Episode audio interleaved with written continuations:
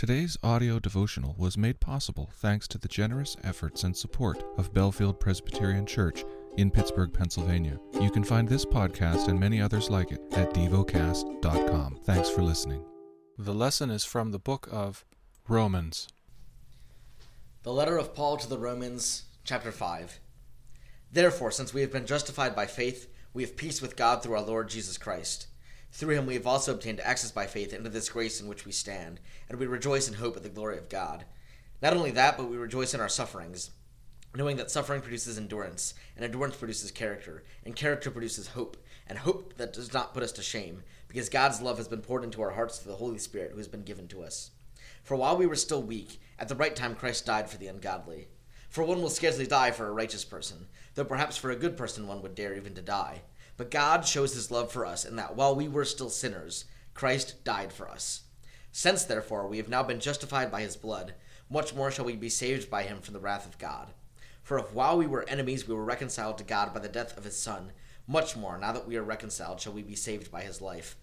More than that, we also rejoice in God through our Lord Jesus Christ, through whom we have now received reconciliation. Therefore, just as sin came into the world through one man, and death through sin, and so death spread to all men because all sinned. For sin indeed was in the world before the law was given, but sin is not counted where there is no law. Yet death reigned from Adam to Moses, even over those whose sinning was not like the transgression of Adam, who is the type of the one who was to come. But the free gift is not like the trespass. For if many died through one man's trespass, much more have the grace of God and the free gift by the grace of that one man, Jesus Christ, abounded for many. And the free gift is not like the result of that one man's sin. For the judgment following one trespass brought condemnation but the free gift following many trespasses brought justification. For if, because of one man's trespass, death reigned through that one man, much more will those who receive the abundance of grace and the free gift of righteousness reign in life through the one man, Jesus Christ. Therefore, as one trespass led to condemnation for all men, so one act of righteousness leads to justification and life for all men. For as by the one man's obedience the many were made sinners, so by the one man's obedience the many will be made righteous.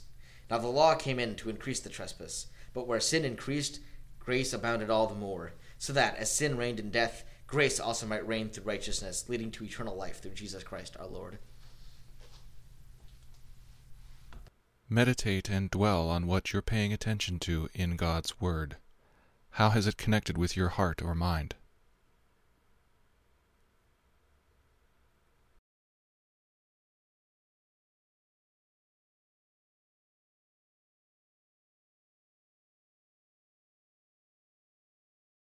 Pray to God freely about what has moved you today. Turn your thoughts to Him and enjoy His presence. We offer the following as prayer topic suggestions. For those who are grieving, for North America. Thank you for listening to DevoCast.